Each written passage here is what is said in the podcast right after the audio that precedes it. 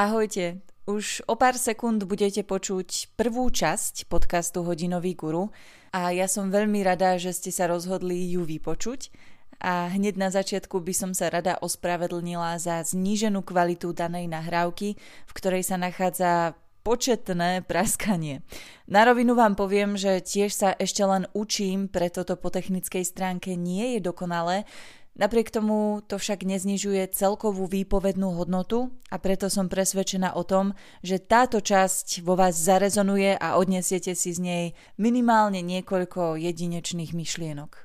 A teraz už horsa do počúvania. Všetkých poslucháčov podcastu Hodinový guru srdečne vítam v historicky prvej časti, v ktorej začíname hneď nádhernou exotikou. Nachádzame sa v príjemnom prostredí Yoga Space v Trenčine, ktoré vybrala sama hostka. Oproti mne sedí Veronika Jariabková, 29-ročná rodačka z Trenčina, ktorá sa z Holandskej univerzity dostala až na Kostariku, kde bývala a pracovala 5 rokov. A počas tohto času a obdobia sa na ňu nalepilo veľa lásky a nádhery z tamojšej kultúry, ktorú sa rozhodla priniesť aj sem na Slovensko. Ahojte, ďakujem za pozvanie. Poďme teda od začiatku.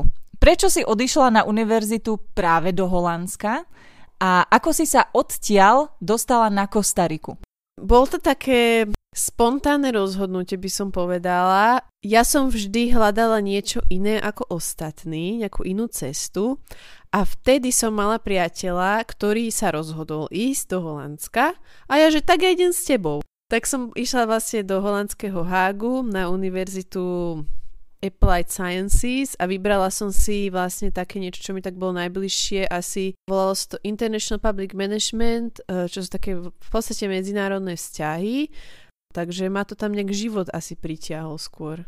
A z Holandska na Kostariku, takže to v rámci štúdia uh, my sme museli robiť vlastne stáž, internship niekde a ja som proste tým, že moje štúdium bolo o tých medzinárodných vzťahoch a v podstate o takých krízach vo svete a ja som mala pocit, že proste chcem ísť niekam, kde naozaj môžem byť užitočná. Nie len sedieť v kancelárii v podstate a niečo zapisovať. Ja som naozaj chcela ísť do toho fieldu, neviem, ak to po slovensky.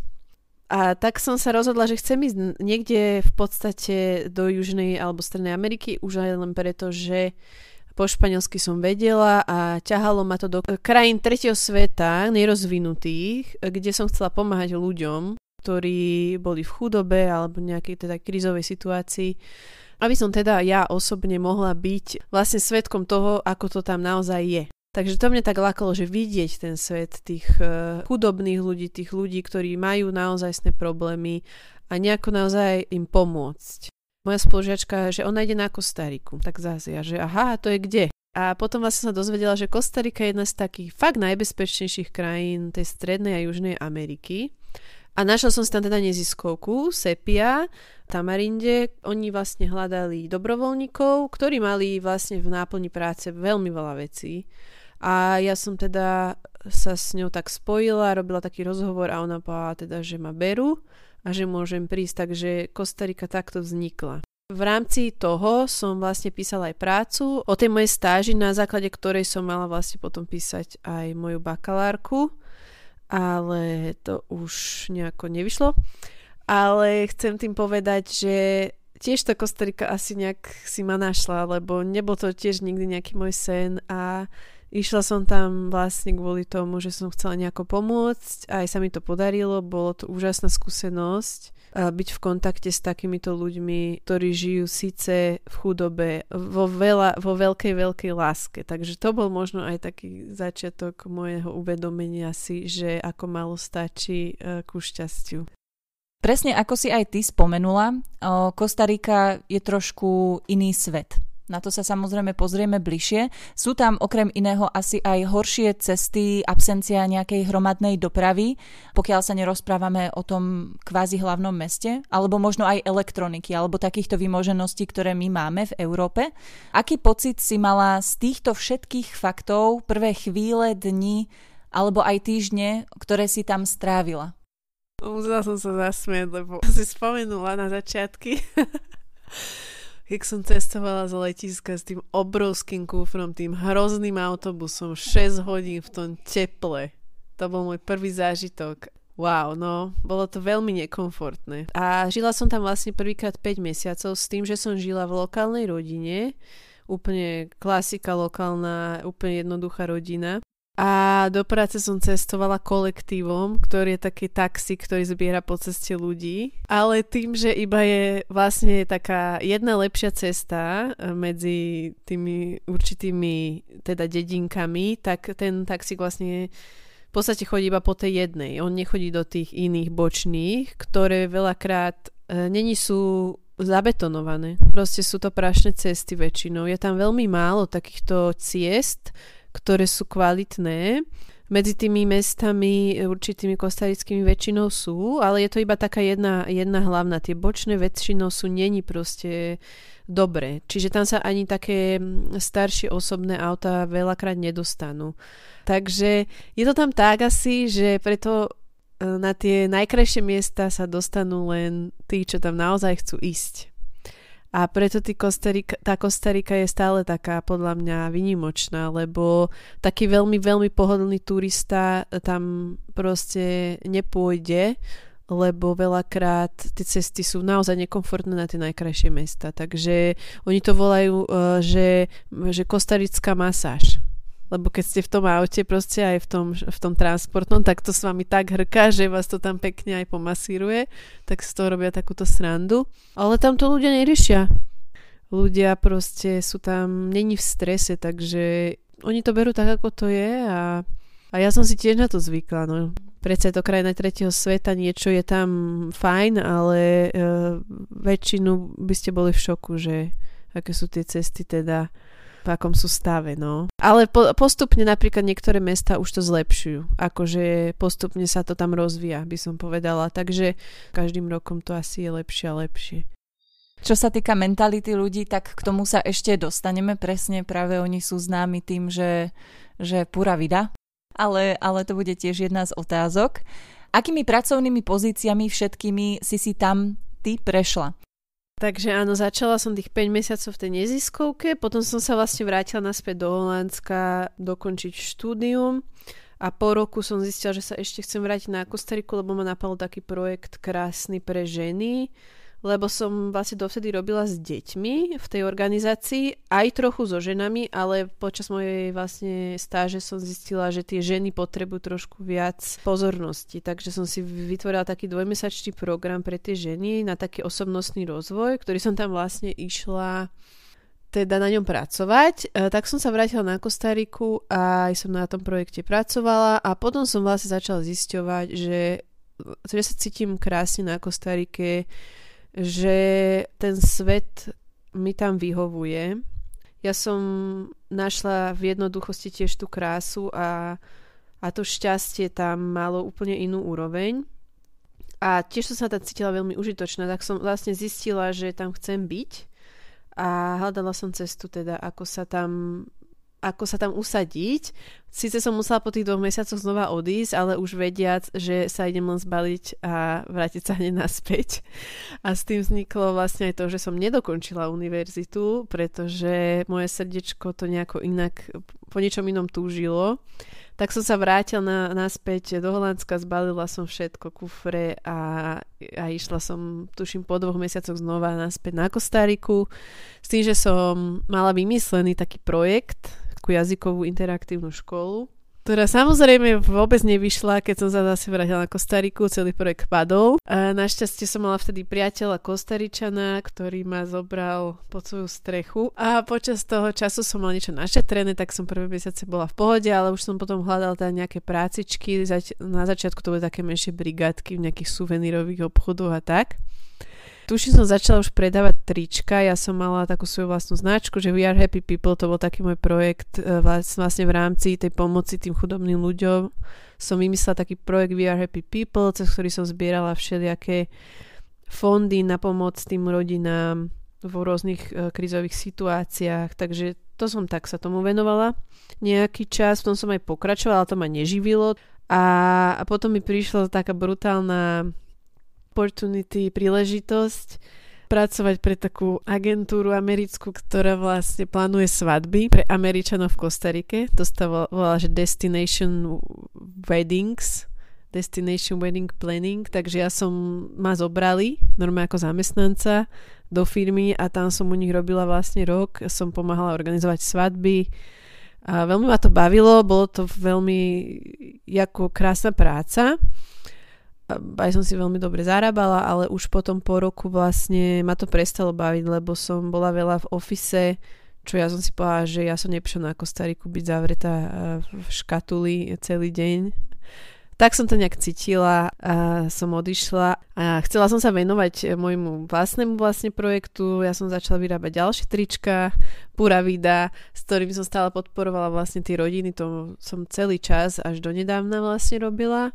Ale potom som dostala ďalšiu príležitosť robiť v hoteli, v takom krásnom hoteli na pláži, kde ma zobrali ako recepčnú, ale s tým, že že to bude dočasné a že im budem pomáhať vlastne organizovať pobyty rôzne, že to bude taká ma náplň práce, k čomu sa ako keby ani nedostalo, ale dostala som potom ponuku robiť v, v spa ako terapeut. na čo ma vytrénovali aj oni, čo mi zaplatili tréning, lebo ja som na to mala veľké predpoklady aj ma to veľmi bavilo pracovať takto s ľuďmi.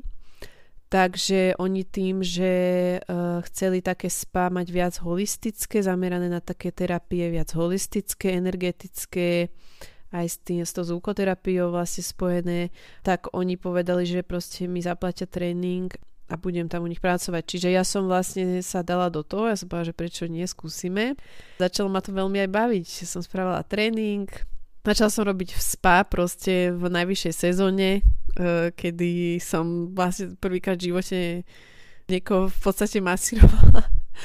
A bolo to už pár rokov dozadu. Hodili nás proste do rozbúreného mora, že choď, choď do toho rob. A bolo to super. Bolo to super. Uh, naozaj ma to bavilo, naplňalo stretávať sa s klientami z celého sveta. Veľmi ma to bavilo. Do toho som všetké eventy organizovala, čo sa týka meditácií, workshopov v tom hoteli.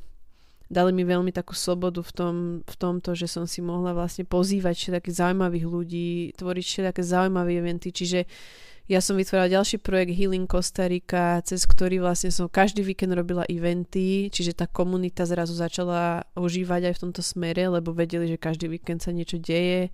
Takže takto to bolo asi rok a pol, dva skoro keď prišiel COVID, tak potom sa to všetko nejako pomenilo, ale dovtedy som takto všelijak si tam mi chodili veci, všelijaké uh, zva- zaujímavé teda príležitosti, ktorých som sa vždy chytila a bolo to super. Ako život sa o mňa postaral, ale aj preto, že som bola odvážna a nebala som sa nepoznaného. A okrem toho, tak ako si myslím, že na začiatku spomínala, ty si pomáhala aj miestnym ženám po tej možno psychickej stránke. A ja by som sa chcela spýtať, že akým spôsobom to bolo robené? Vlastne tým, že oni sú matky, oni majú najväčší vplyv na tie deti, čiže na tú budúcnosť.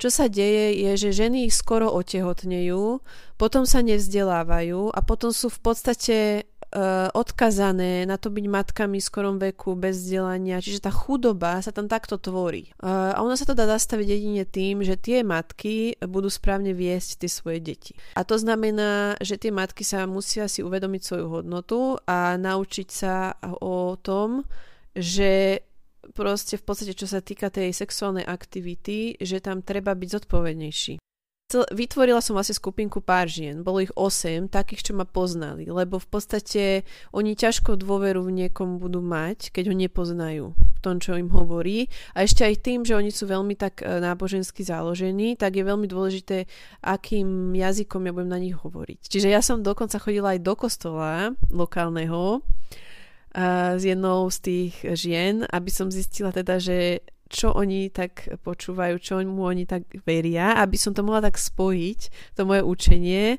s takým nádychom toho Boha, náboženstva, niečomu, čomu oni uveria, čo im je blízke, tak som to tak robila. Vlastne my sme sa stretali, ja som aj financie zohnala na tento projekt, lebo oni by neprišli proste len tak, že zaplatiť. Oni si museli zaplatiť taxík, zobrať so sebou deti, jedlo, bla bla bla. To bolo veľa vecí okolo toho, aby oni vôbec prišli, lebo ja som vedela, že keď ja sa im nepostaram o tieto veci, oni neprídu, lebo proste oni majú úplne iné starosti, ako chodiť na nejaký workshop.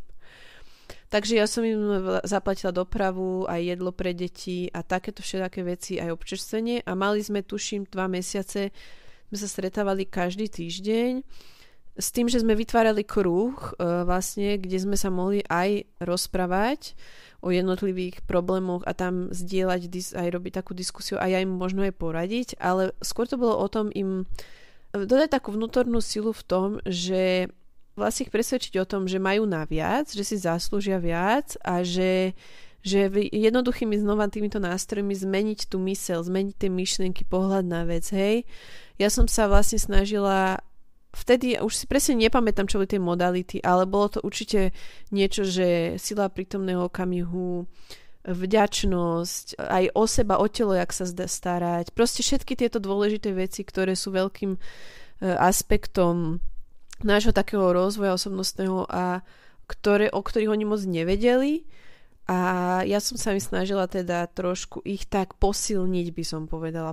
Stará sa aj niekto z mužskej stránky o takéto veci, že sú tam napríklad nejaké workshopy pre mužov alebo muži sa snažia nejakým spôsobom zveľaďovať seba samých po tejto stránke?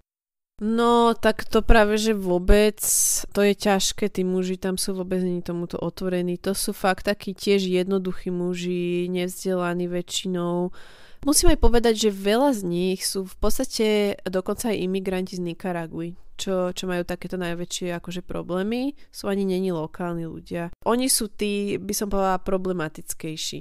V podstate je to o tom celé, že oni si spravia dieťa, žene, odídu a žena sama s dieťaťom, mladá, nevzdelaná, chudoba. Že tá zodpovednosť za tie skutky, to je to, čo tam je problém. Že si neuvedomujú, akú vlastne, čo spôsobujú tým, že oplodňa mladú ženu. Hej? Takže to je taký tam podľa mňa koreň problému, ktorý sa vyrieši jedine tým, že podľa mňa tá žena povie, že nie. Lebo veľakrát sa stáva, že tí, oni aj pracujú tí rodičia, no lenže majú 5 detí. No a ako uživíš 7 členú rodinu? Keby si mal jedno dieťa, tak ste úplne v pohode.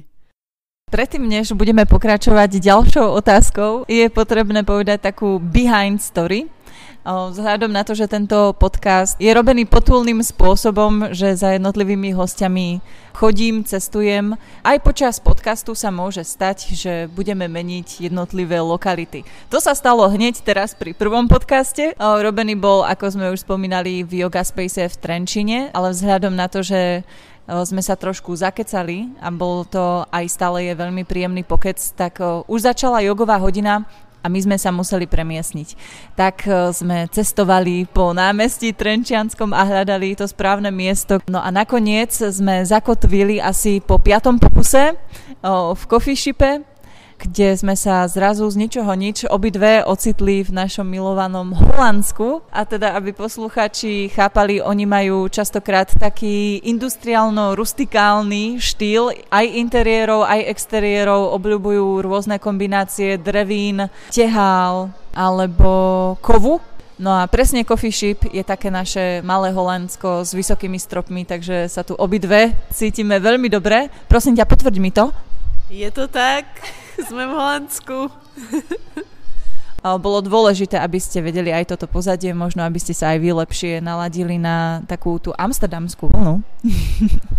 Ako si aj ty spomínala, Kostarika má určité problémy, či už sa to týka chudoby alebo iných otázok, veci, ktoré tu boli spomenuté. Ja by som sa chcela opýtať, že či podľa tvojho názoru je nejaký spôsob, ako by sme my mohli im pomôcť na diálku? S touto témou aj otázkou som sa už zaoberala, keď som vlastne študovala, preto som vytvorila vlastne aj ten projekt We Are Happy People. Cieľom bol to, že ja pôjdem do Holandska a tam budem zbierať financie na tie rodiny na Kostarike. No lenže ono to nebolo až také efektívne uh, pre mňa, lebo v podstate tí ľudia v Holandsku až tak sa nezaujímali o, nejakú rodi- o nejakej rodiny na Kostarike. Čiže ono, ten projekt ako taký mne zlyhal a skôr mi fungoval, keď som bola na Kostarike. Bola tam a tam tí ľudia, ktorí tam sú a na to majú, aby pomáhali, tak tí sú skôr teda iniciatívni v tej pomoci tým ľuďom. Je to také komplikované takýmto malinkým organizáciám pomáhať e, takto na diálku. Predsa len e, sú také organizácie ako UNICEF a takéto všetké väčšie, na ktoré ľudia prispievajú, ale s týmito malinkými je to takto na diálku trošku komplikované. Akože určite by sa dalo, ale ja už osobne som sa od tejto témy už sa jej tak nevenujem, lebo ja som naozaj zistila jednu veľmi dôležitú vec. Im sa najlepšie dá pomôcť tým, že sa im zmení uh, mysel. Hej, to, jak oni myslia, to, jak oni vnímajú život, to, jak oni v tom živote vlastne fungujú. Finančné, materiálne veci sú veľmi krátkodobá pomoc a v podstate oni sa tým, že dostávajú tieto veci materiálne a pomoc finančnú, oni sa tým stávajú závislí na tejto pomoci a oni nenapredujú nikam. Čiže čo sa mne stalo s mojou rodinou, ktorú som financovala veľa, veľa rokov? Ktorá som chcela, aby sa posunula vpred, čiže ja som im pomáhala financovať veci ako uh, výstavbu domu, uh, ja som sa im pokúšala uh, napríklad otcovi, čo bol Nika z Nikaragu, ja som mu zaplatila nejaké papiery, aby on si mohol vybaviť pás, aby proste tam bol, aby mohol ísť do práce, hej. Čiže ja som sa snažila pomáhať v takýchto sférach proste ono to fakt, ja som mohla spraviť, koľko som chcela, ale keď oni sami sa nerozhodli E, posunúť sa vpred v živote, tak ja som sa mohla aj roztrhať. 95% z nich zostáva chudobný aj napriek tejto celej pomoci. Dobre, toto je ako by jedna možno tvár, taká trošku odvrátenejšia tej Kostariky, ale poďme sa pozrieť aj na tú nazvime to krajšiu tvár, alebo skrátka na tú opačnú. Nie je nejakým tajomstvom, že ľudia sú tam predsa len iný, iná mentalita, tak trošku menej ich zaujíma materiálno a dosť sa zaujímajú aj o spirituálnu stránku.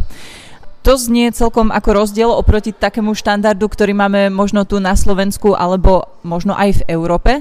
Myslíš si, že je to len tým, že Slováci majú všetkého dostatok, respektíve v mnohých prípadoch až prebytok? Je medzi nami akože určite skutočne veľký rozdiel vo veľa aspektoch, čo sa týka aj historicky, historicky aj máme úplne iná kultúra, máme úplne iné také životné nasadenie, aj úplne sme iná, žijeme vlastne, e, Kostarika je vlastne slnečná krajina, čo podľa mňa úplne veľa mení na tom, akí sú ľudia aj v tom, že sú určite pozitívnejšie, pretože fakt to spozorujeme na krajinách, kde je veľa slnka, že ľudia proste sú už automaticky trošku lepšie naladení.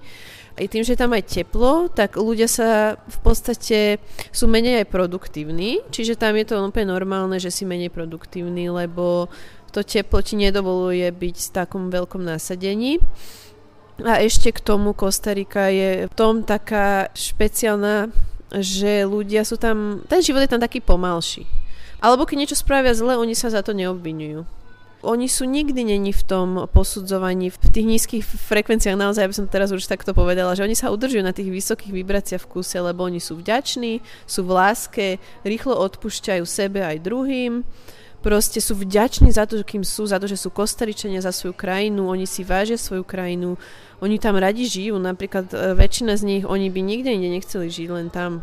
Oni sú proste menej produktívni, čiže tým pádom kostaričania ako takí, akože v tom San v tom hlavnom meste, asi je to trošku inak ako na tých pobrežných miestach. Ja som žila na tých pobrežných, tak hovorím o nich skôr.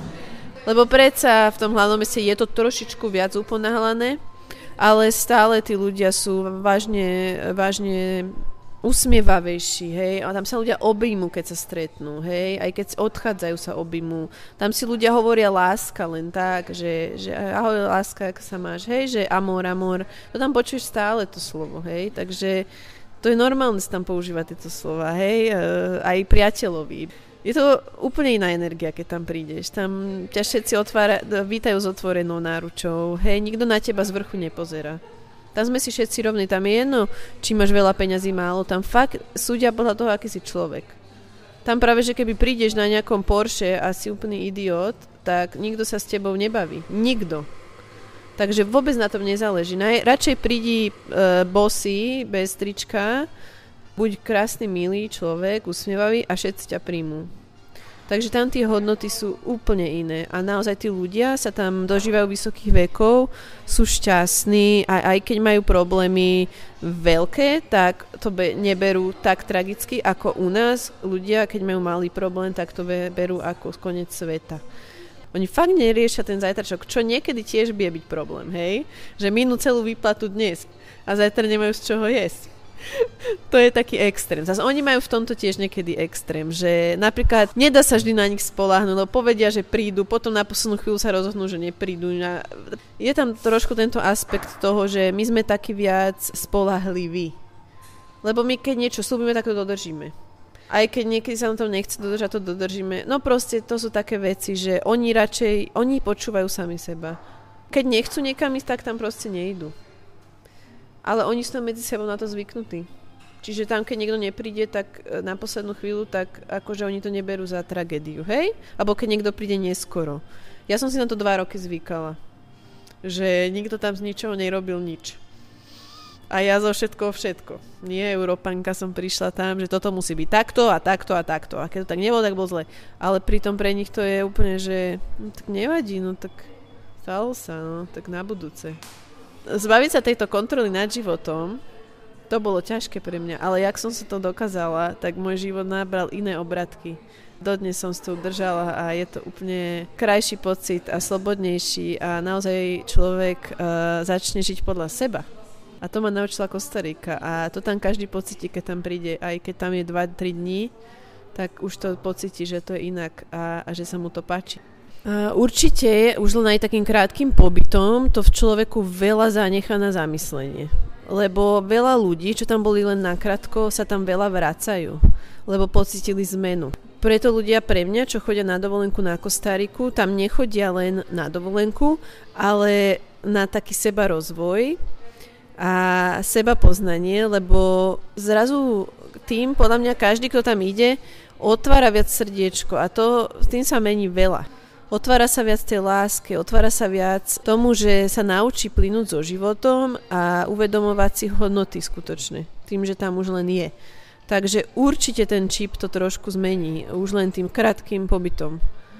Ktorý bol ten uh, taký pohnútok alebo impuls, keď si žila na Kostarike, na základe ktorého si si povedala, že chceš toto zdieľať aj s nami Slovakmi, že opäť prídeš na dlhšie než len na týždeň alebo na mesiac na Slovensko a že tieto svoje vedomosti sa pokúsiš predať ľuďom, ktorí o to budú mať záujem. Ja som stále vlastne chcela uchádzať z toho Slovenska, lebo aby som sa našla. No lenže ja som si jednoho dňa uvedomila, že ja, tu, ja som sa tu narodila, ja tu patrím, mám tu svoje korene a že ja sa nikdy nenájdem, ak budem od nich utekať. Čiže ja som našla ču, čas seba, ale nie svoje, svoj celok, lebo ten je aj tu. Tu, odkiaľ ja pochádzam, to sú moje korene, to je môj základ, to je moja mentalita, ja ju nezmením. Čiže ja som sa áno išla do Kostariky veľa naučiť, ja som sa veľa naučila o hodnotách o živote, ale keď som sa chcela naozaj sama o sebe niečo naučiť, tak som sa musela vrátiť tam, odkiaľ som aj prišla. A to som si malo veľké uvedomenie a vtedy som si vlastne uvedomila, že, že ja patrím sem a že na Kostarike to milujem a že som vďačná, že tam mám tiež nejaké určité zázemie a že to určite bude súčasťou môjho života, ale že chcem ísť aj teda preskúmať, toto, tu, odkiaľ som, lebo ja som cítila, že mne niečo chýba stále. Aj keď som sa išla hľadať, mne stále niečo chýba a ja som si uvedomila, že je to toto. Moje korene. E, trošku viac zistiť, odkiaľ som, lebo iba vtedy zistím, kto som. Keď uchádzame vlastne z krajiny, e, ktorej sme sa narodili a že, s tým, že sa tam nechceme vrátiť, že cítime nejaký odpor, tak vtedy vlastne odporujeme sami sebe a tomu, kým naozaj sme. Takže môj prvý taký impuls bol, že ja chcem byť tu, lebo cítim, že sa tu viem trošku viac pohnúť vpred, tým, že táto krajina je trošku viac rozvinutejšia. Mňa už toto tam prestalo trošku baviť, že ja som tam žila v malom meste, tam nebol prístup k veciam, proste naozaj to bolo komplikované, keď som aj chcela tvoriť, tak to bolo veľmi komplikované. Takže ja som cítila, že že trošku mi, mi chyba to povedať a že môžem ho mať, že však ja som, žijem na Slovensku, že mám tam rodinu, mám sa kam vrátiť a že chcela by som túto možnosť vyskúšať a vtedy mi trklo, že ty kokso, že nebolo by krásne priniesť Európanov na Kostariku, že toľko Američanov tu chodí a je tu tak krásne a čo ten Európan? Že podľa mňa jemu by sa tu tak páčilo tomu Euró- Európanovi, nie? Že ja ho tu chcem priviesť. Takže moje vízie začali byť také, že ja poviem na Slovensko, ja poviem Slovákom o Kostarike alebo Európanom, lebo aj Holandsku v podstate som to mohla takto riešiť. A že, že poviem nejaké úžasné, že nech to vyskúšajú, že spravím nejaké pobyty, nie, nie nejaké transformačné pobyty. Už vtedy som mala vlastne takú víziu, že chcem priviesť vlastne Európana na Kostariku, lebo boli ich tam veľmi málo vtedy. Musím povedať, že cez COVID začali, začalo ich chodiť viac, čo ma veľmi potešilo lebo predtým to tak nebolo. To bol samý Američan, Kanadian, hej. Akože boli tam nejaké skupinky Italianov a tak, ale tí tam chodili žiť. Ja som chcela priviesť takých, čo skôr tam prídu na ten seba rozvoj. Na ten seba rozvoj tam Európania moc nechodili. Pritom podľa mňa to veľmi potrebujú túto energiu načerpať. Tá uponáhlaná materialistická tiež Európa v podstate potrebovala, potrebuje trošku aj takejto energie spirituálne by som povedala prírody, také jednoduchosti spomaliť. To som chcela im dodať. No a ten COVID v podstate mi to umožní, lebo cez COVID som vlastne si uvedomila, že, chcem, že už fakt chcem ísť domov, lebo cez ten COVID tam sa to všetko zastavilo a chvíľku to bolo super, ale potom už mi chýbal domov. Chýbalo mi zázemie, chýbal mi taká uh, stabilita trošku.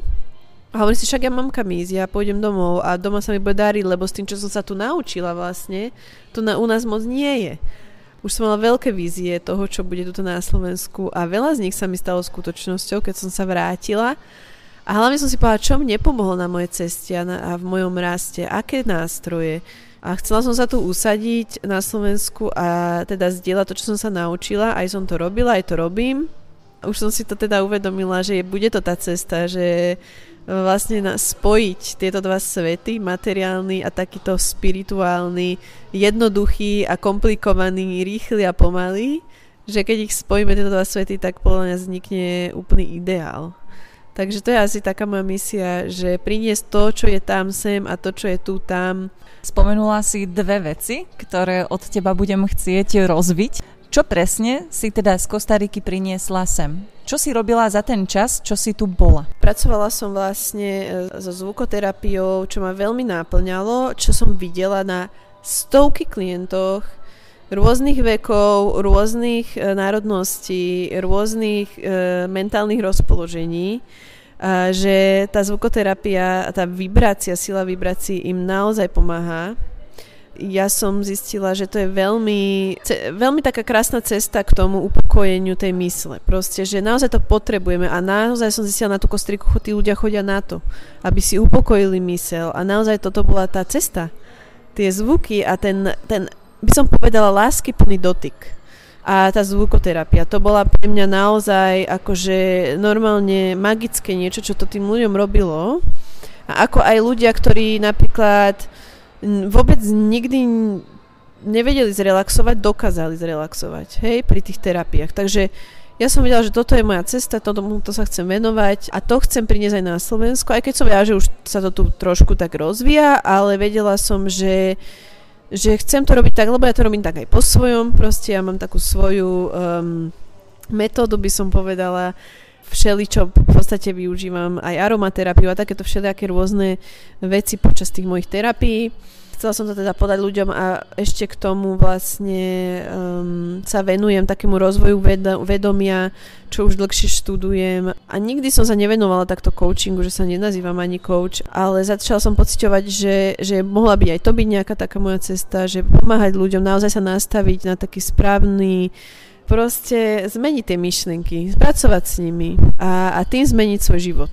Naozaj, že my sme tá zmena a ja som chcela ukázať, teda dať ľuďom tie nástroje. Vrátanie tohoto, cez ten COVID teda som začala sa venovať intenzívne kakao. Tým myslím, že som začala kakao naozaj piť pravidelne.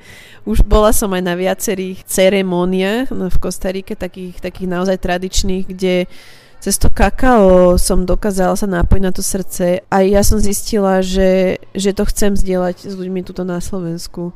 Cítim, že hlavné to, čo som tu sa snažím tu priniesť, je to seba prijatie, tá seba láska a ukázať, že každý z nás je dokonalý unikát a že sme ten diamant, každý z nás a zmena ide od nás. Takže ak chceme zmenu v živote, tak musíme spraviť zmenu v sebe. Áno, čo sa týka kakávka, tak eh, to môžem potvrdiť a ja som sa stala každodenným pičom. A keďže je to takýto úžasný liek, eh, tak o tejto téme budem mať samostatný podcast, to môžeme prezradiť vám, poslucháčom, ako takú VIP informáciu. Ale poďme sa vrátiť eh, teda ešte naspäť k téme. Tou druhou vecou, ktorú si spomenula, sú transformačné pobyty. Budem rada, keď prezradíš toľko, koľko budeš chcieť prezradiť. Môžeme prezradiť asi to, že ten prvý transformačný pobyt sa plánuje približne na maj 2022. A nám môžeš prezradiť, že aká je kapacita, myslím, že si spomínala, že už pomaličky tento prvý je aj naplnený.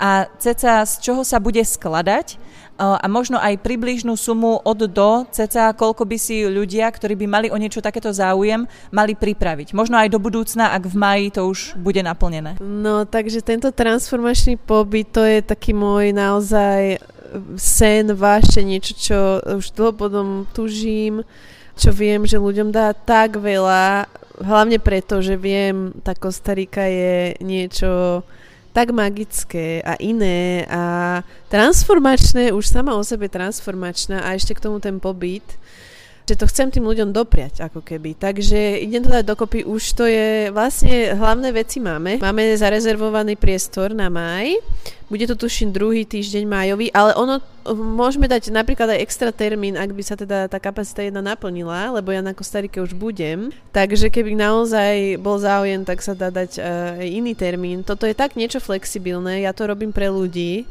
Bude to 10-dňový pobyt, 10-12 aj s cestou v podstate.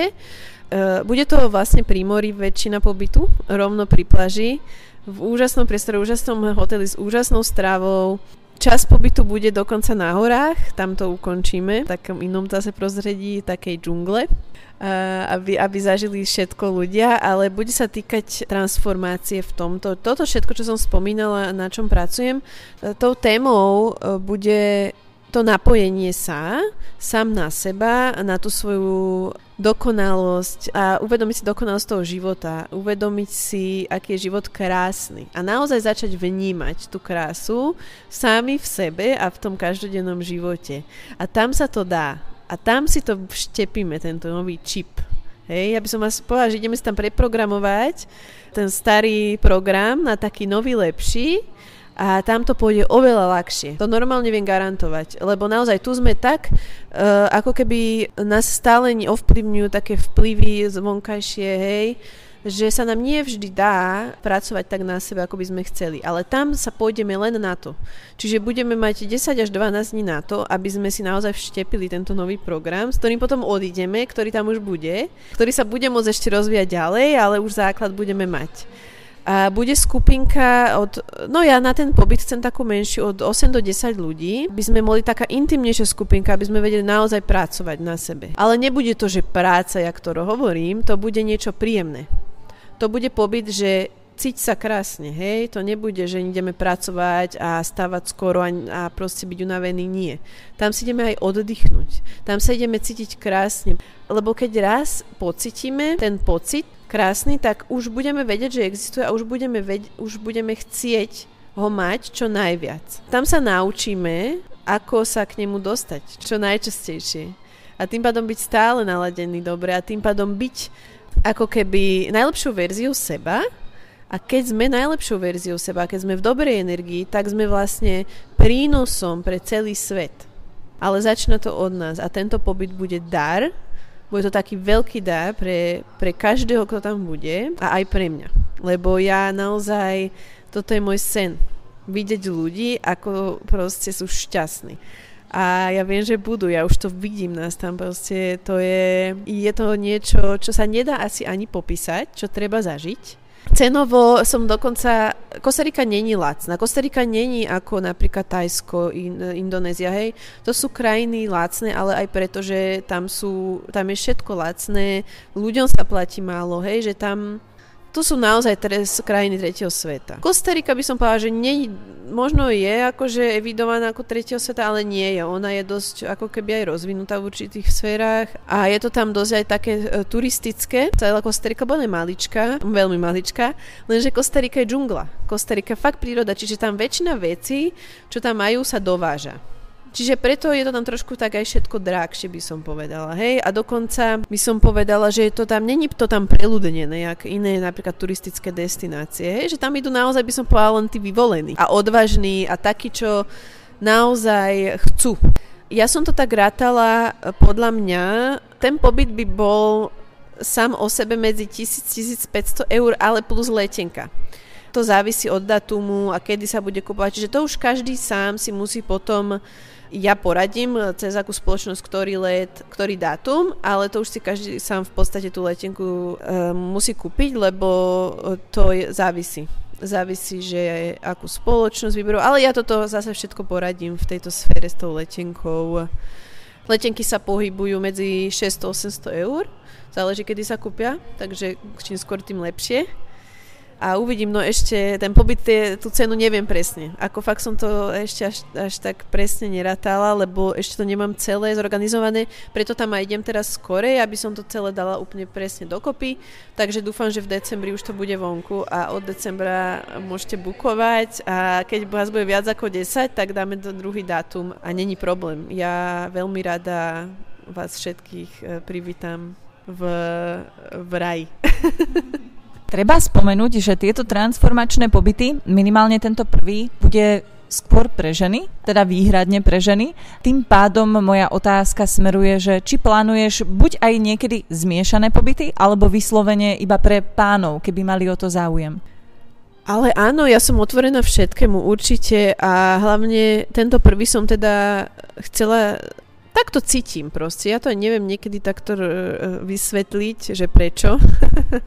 Prečo som to tak cítila, že mám krásne aj už v mojom okolí krásne ženy, ktoré cítim, že to potrebujú, že to chcú a hovorím si, je to oveľa krajšie pre tie ženy, keď sú medzi ženami.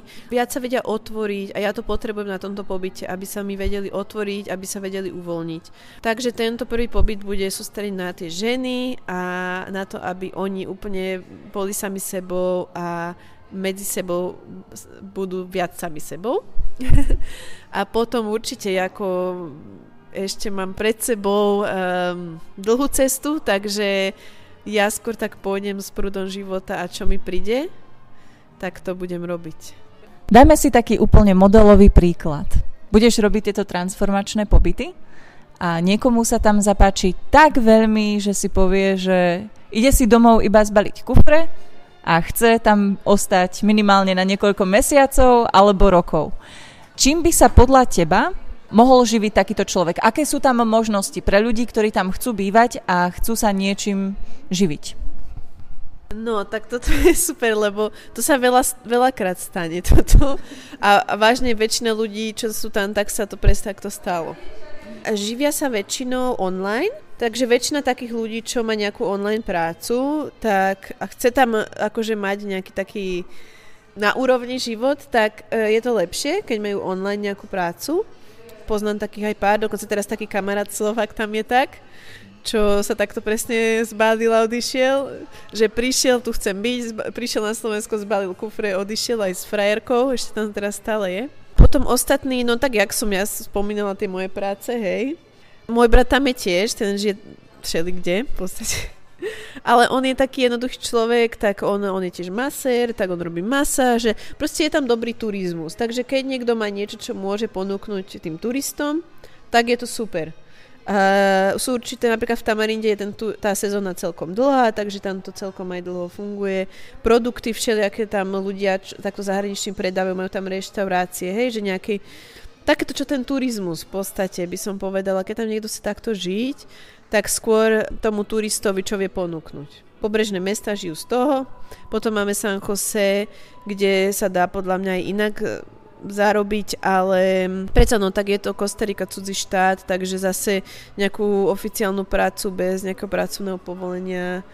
Hovorím, no najviac tam chodia títo uh, digital nomads žiť Fakt, pre nich je to úplný raj a dokonca oni teraz ponúkajú také víza špeciálne pre digitálnych nomadov, čo akože pracujú online, že oni im dajú normálne nárok na dva víza, eh, keď eh, splňajú nejaký, nejaký, nejaké rekvizity tak Kostarika to teraz takto spravila, lebo v podstate Kostarika je atraktívna pre tých nomadov.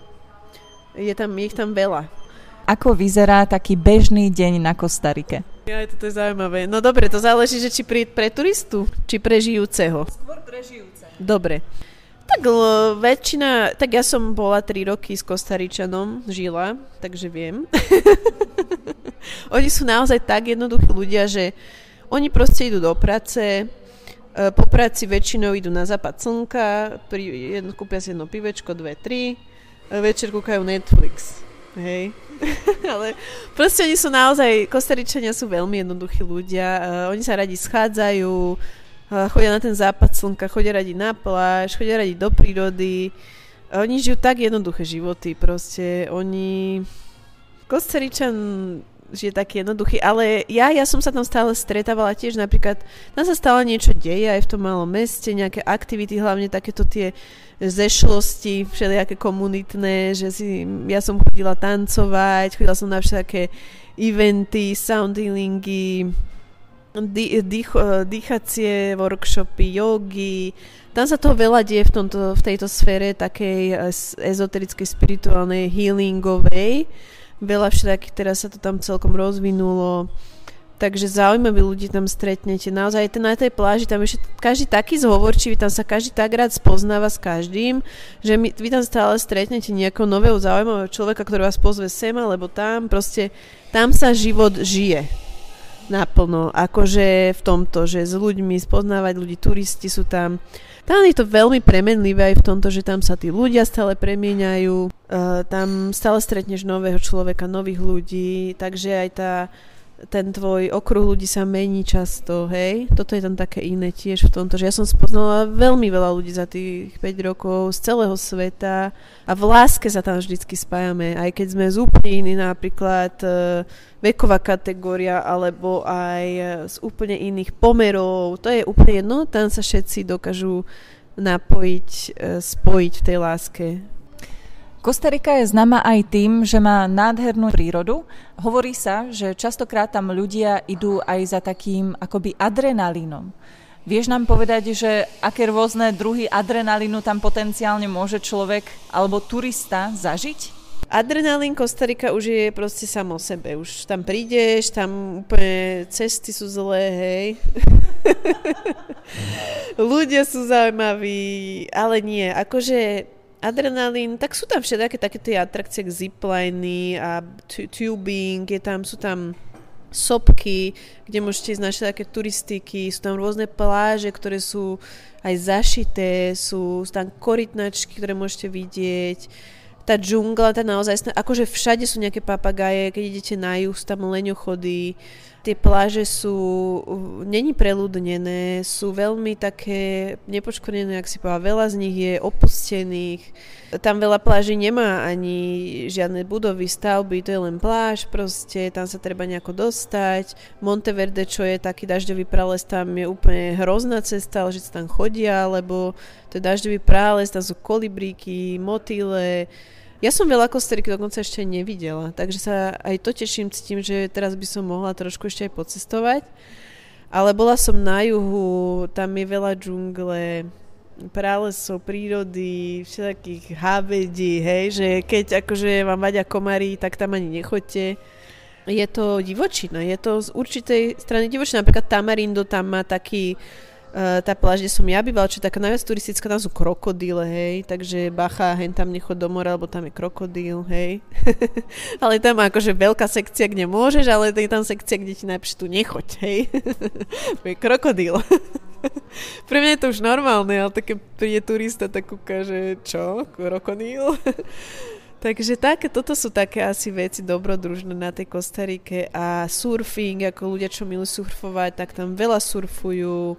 Chodí sa tam na katamarany, na sunset, sunsety sú tam magické, božské, úžasné.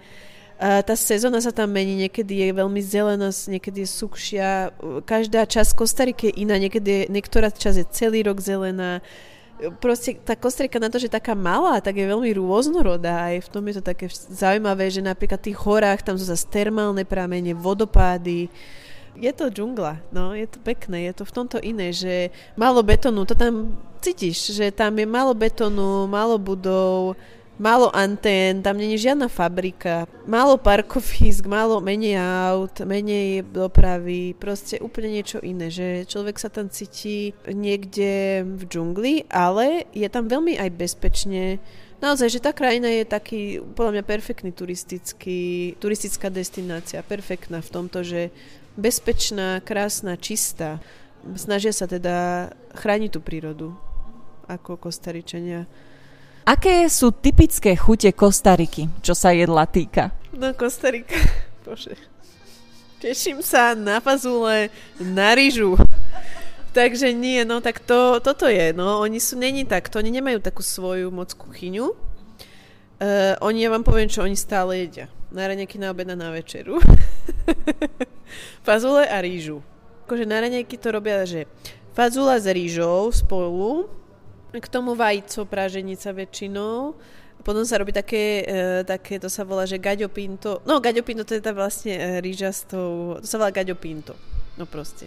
A do toho sa robí taký šalatík rajčinkový, to sa volá pico de gaďo.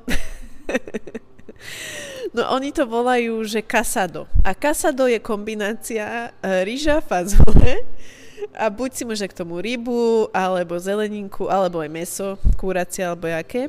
To je takých typické. Proste oni toto stále dookola domáci jedia, hej? Toto je ich, to oni bez, to, to je, to, oni bez toho, keď nemajú rýžu a fazolu, to keby nejedli.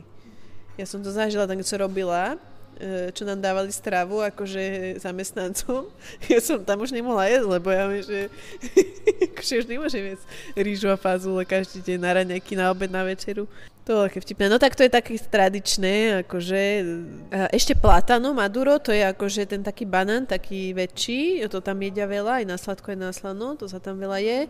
Aj plácky celkom, no ale veľa, uh, no však ovocie tam je úplne fresh, takže ovocie sa tam veľa je. Tam majú Talianov, veľa tam je, takže sú tam talianské všelijaké reštaurácie, všeli, čo tam zoženieme, všelijakú kuchyňu z celého sveta by som povedala skôr. Uh, ľudia sa tam strávajú tak, no, jednoducho zas. By som povedala zas. Oni všetko jednoducho proste. Jednoducho, jednoducho aj v tej stráve, no. Je na Kostarike nejaký typický alkohol? Áno, volá sa to, že kasike. Akože ja som to podľa mňa ani ešte nepila, alebo možno v nejakom koktejli. To je ako keby taký biely rum, ono je tuším z cukrovej trstiny E, je to taký silnejší alkohol. Volá sa to, že kasike. To je taký ich, akože taký alkohol, čo oni tam dávajú aj do koktejlov, aj volajú to, že guaro. To je taký biely, ako keby rum v podstate, hej, taký ich. Majú super piva ako vlastné aj, Imperial a takéto všetké pivenka, hej, tam majú. Oni, oni milujú to pivo, lebo je teplo a oni si radi vypijú to pivečko. Hej, takže to je také ich micheládu si môže aj k Mexiku. Proste to pivečko je asi také ich obľúbené aj tak. Ale je to guaro, no však, ale je... A chiri guaro vlastne, to je taký shot, ktorý ja nemám rada, lebo nemám rada pikantné takéto, ale chiri guaro je vlastne s tým guarom, s tou ako keby rumom ich a z normálne s čili papričkou, čiže ono to je pikantné a to si tam dávajú takto niekedy a to ja nie. Vieš nám povedať, že aké rôzne ceremónie, nie len v spojení s kakaom, ale vo všeobecnosti možno so šamanstvom ako takým, tam bývavajú? No, takže Kostarika aj v tomto je veľmi taká podľa mňa zaujímavá a atraktívna pre ľudí, ktorí vyhľadávajú e, takéto ceremonie, ktoré sú veľmi transformačné. Kako je jedna z takých jemných uh, ceremónií. To je naozaj len na to, aby sme išli do toho srdiečka. Dokonca mám môj kamarát, ktorý ma k tomuto priviedol. Mm, on je taký lokálny šaman, vlastne na Talamanke tam on odtiaľ pochádza a on robí také aj dokonca niektoré celonočné a spájajú ich s temaskalom čo je taká vlastne ako keby prírodná sauna, kde sa ide do úplných veľkých teplôt, človek sa tam veľmi potia, spájajú to vlastne s týmto aj kakaovým rituálom, ceremoniou, kde vlastne človek sa naozaj zbavuje takých uh, nepotrebných vecí. Je to veľmi také, také by som povedala liečivé pre človeka a je to jed, len cez to kakavko a cez to vlastne telo a cez to, že sa zbavuje nejakých toxinov, nejakých nepotrebných aj toxických myšlenok, nielen toxinov vo forme cez telo, ale aj cez tú mysel. Takže preto že tá Kostarika je vlastne v tomto taká unikátna, vynimočná, lebo je tam veľa takýchto príležitostí sa liečiť. Uh, aj, aj duševne liečiť. Nie len fyzicky, ale duševne, mentálne, hej nájsť sám seba. Ľudia tam chodia naozaj hľadať sami seba a veľa z nich sa to aj podarí. A veľa z nich tam už aj zostanú hľadať sa do konca života. Ale nie, je tam veľa, veľa rôznych druhov ceremonií, dokonca aj chodia tam šamani aj z Kolumbie, aj z Peru, ktorí robia zase ayahuaskové ceremonie, ktoré už sú veľmi také, to už sú také náročnejšie, dlhšie a hĺbšie liečenia, kde sa chodí do takých väčších traum to sú už také ceremonie pre ľudí, ktorí naozaj chcú veľkú transformáciu a rýchlo. Určite, keby niekto mal záujem, viem poradiť veľmi dobre a odporučiť. Není to niečo, čo až tak promujem takto oficiálne, lebo proste je to len pre tých, ktorí naozaj už k tomu hľadajú tú cestu a chcú to, že už dlhšie nad tým premyšľajú, tak takýmto viem aj sprostredkovať, aj odporučiť, aj rôzne iné, ono sa to volá plant medicine, ceremonies, dokonca tam robia všetké e, s bufom, čo je teda DMT. E, no, je tam toho veľa, čo sa dá na Kostarike zažiť. Veľmi, veľmi, veľmi veľa. Poznám ľudí, ktorí s týmto pracujú, sú dôveryhodní, sú úžasní. Títo šamani, s ktorými ja som mala teda spojenie, Takže keby niekto naozaj má záujem, viem s týmto tiež e, poradiť. Moje pobyty budú e, maximálne spojené s tým kakaukom, s nejakým dýchaním, s nejakým soundilingom. Určite pôjdeme aj do nejakého tanca, pohybu, proste sami zo sebou, aby sme vedeli, aj keď sa vrátime na Slovensko, pokračovať v tej práci. Ty, keď si sa rozhodla ísť na Kostariku, tiež si musela prekročiť nejaký ten svoj prach pomyselného komfortu. Nebala si sa ísť mimo Európu, tvoje srdce priam pišťalo, aby si to urobila. Čo by si poradila ľuďom, ktorí sa rozhodujú striktne racionálne, respektíve takým, ktorí by sa možno aj chceli nechať viesť, ale cítia veľký strach? V prvom rade život by sme mali brať ako skúsenosť a život ponúka veľmi veľa je tu na to, aby sme ho žili naplno. Keď chceme zažiť niečo magické, musíme preto niečo spraviť. A prvým krokom je teda vykročiť do neznáma. Lebo my nemôžeme zažiť niečo nové a krajšie, ak sme vlastne na tom istom bode zaseknutí. Ten krok do neznáma by sme mali spraviť veriac, že nás čaká niečo lepšie. A to si vieme v tej mysli proste nastaviť. Zameniť strach za nadšenie. Ono je to veľakrát tá istá, ono, ono, sa to, ono to pociťujeme takisto veľakrát. Ja som to hovorila, po anglicky je to exchange fear for excitement. A ja to tak v živote mám.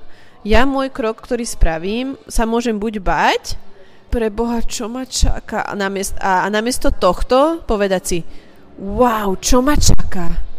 Hej? Toto iba zmeniť. Že namiesto toho, že sa máme bať, sa tešiť, čo bude ďalšie. A, a ono to naozaj stojí za to. Ale nezistíme, keď neskúsime. A vždy si musíte povedať toto. Čo najhoršie sa mi môže stať. A keď si to najhoršie uvedomím, pak si poviem, je to naozaj také zlé? A to najhoršie sa väčšinou nestane. Naozaj to, čo nás čaká, nepoznané, je o mnohokrát oveľa lepšie ako to, čo máme dnes. Ale ak to chceme zažiť to lepšie, tak musíme výjsť z tejto komfortnej zóny, ale nie len to. Ja by som povedala, že z toho poznaného ísť do nepoznaného, ktoré je oveľakrát lepšie ako to poznané. Na mojej osobnej skúsenosti to vždy stalo za to. Proste mne sa otvorili také dvere, také príležitosti mi prišli, takí ľudia, také možnosti, ktoré ja som si ani nevedela predstaviť. Len som sa im otvorila a ja som vždy verila tomu životu, že má pre mňa niečo krásne pripravené lebo som vždy vedela, že si to zaslúžim, lebo a hlavne ja vždy berem život ako veľkú školu. E, ja sa nebojím výziev, ja ich práve že privítam vždy, lebo ja viem, že každá výzva je pre mňa šanca sa posunúť vpred, rásť osobnostne a stať, stávať sa lepším človekom. A ja nerozdeľujem už dnes veci na dobre a zle. Všetko je pre mňa skúsenosť a každá emocia, každý pocit je pre mňa len dôkazom, že som nažive, že žijem. A to je jedno, či je to smutok, alebo šťastie, alebo strach, alebo čo. Tento život podľa mňa je veľkým dobrodružstvom. Naozaj. Otvorme sa tomuto dobrodružstvu, lebo len my sami si tvoríme ten život a my sami môžeme vytvoriť niečo nové. Povedz nám Peti naj z Kostariky príroda, úžasní ľudia, krásna energia, viac radosti. Ener- veľa energie človek pocití. Slnko, ja neviem, takto v jednoslovne jednoduchosti, lebo je to jednoduché. Je to fakt tak jednoduché. Tie jednoduché veci. No a pred nami sú posledné dve otázky. Otázky, ktoré odznejú v každom jednom podcaste pri každom hostovi. Mnohí ľudia usilovne pracujú na vlastnom seba rozvoji. Aké typy, triky, techniky, ktoré ľuďom pomôžu otvoriť srdce a stať sa lepšou verziou seba samých, ti napadnú? Čo by si poradila poslucháčom? Každý má tie svoje, my chceme vedieť tie tvoje. Čo najviac si uvedomovať tento okamih, byť v ňom prítomný cez svoj dých najlepšie, cez svoje telo, potom byť vďačný za to, čo máme. Sústrediť sa na veci, ktoré nás tešia a ktoré máme. Proste vedomé sústredenie naozaj nasmerovať naše myšlienky na tie veci, čo máme. Potom sa sústrediť na, veci, na veci, ktoré v živote chceme. A ďalej, ako som spomínala, tú vďačnosť. Potom určite seba prijatie, robiť viac veci, čo nás tešia. Toľko, čo dávame aj príjmať, čo sa týka aj energie, ak chceme byť e, prínosom pre ostatných aj pre tento svet, tak musíme sa sami cítiť krásne a dobre a byť dobre naladení a v harmonii. Dopriať si oddych, dopriať si zastaviť sa, áno, aspoň na chvíľku za deň, ísť do seba a nacítiť sa. Skúsiť e, sa napojiť na náš pocit, ako sa cítim. Mať k sebe súcit a byť, milovať sa v tom zmysle, že dopriať si. Dopriať si čo naše telo si pýta, čo dnes potrebujem. Dopreť si to sám sebe a tým pádom neočakávať od druhých, že nás spravia šťastnými. Takže zobrať zodpovednosť za svoj vlastný život, za svoj vlastný stav bytia, stav mysle. Uvedomiť si, že v tejto sekunde môžeme zmeniť všetko len tým, že zmeníme náš uhol pohľadu na vec. Byť v láske. A posledná otázka dnešného podcastu. Predstav si, že ti ostávajú 3 roky života. Ako by vyzeral tvoj bežný deň? V čom by sa tvoj život zmenil od toho, ako ho žiješ teraz? Nijak. som pripravená umrieť zajtra. Naozaj, ja som posledného pol roka žijem tak, že keď zajtra umriem, tak uh, umriem šťastná. Takže naozaj nič. Vážne, takýto stav som asi ešte nikdy nemala a som za to neskutočne vďačná keď robíme najlepšie ako vieme v každom momente, sme plní lásky a vďačnosti za život a dokonca aj sami za seba, tak vtedy sme v stave, kedy jediné, čo existuje, je tento okamih a na ničom inom nezáleží. Vero, ja ti veľmi pekne ďakujem, že si si dnes na mňa našla asi 7,5 hodín času. Dnešný deň bol úžasný, veľmi som si ho užila. Ďakujem ti veľmi krásne. A ja ďakujem krásne, že si taká bláznivá, spontánna ako ja a že ti nevadí, že plány sa menia z minúty na minútu. A že tiež na tejto ceste krásnej um, sebalásky a slobody a, a že zdieľaš so svetom krásne veci a že zdieľaš seba a svoju krásnu energiu a že robíš to, čo robíš a nerobíš to pre seba, robíš to preto, aby aby si prispela k lepšiemu svetu. Takže ďakujem. Ďakujem ti veľmi pekne. Toto bola Veronika Jariabková, 29-ročná rodáčka z Trenčina, ktorá sa už o pár dní vracia opäť na Kostariku, ale tam sa môžete dostať aj vy napríklad prostredníctvom spomínaného transformačného pobytu. V prípade, že budete mať akékoľvek otázky, či už v súvislosti s podcastom Hodinový guru, alebo v súvislosti s Veronikou a transformačnými pobytmi, alebo s Kostarikou, neváhajte mi napísať a budeme sa na vás tešiť pri ďalších častiach podcastu Hodinový guru. thank you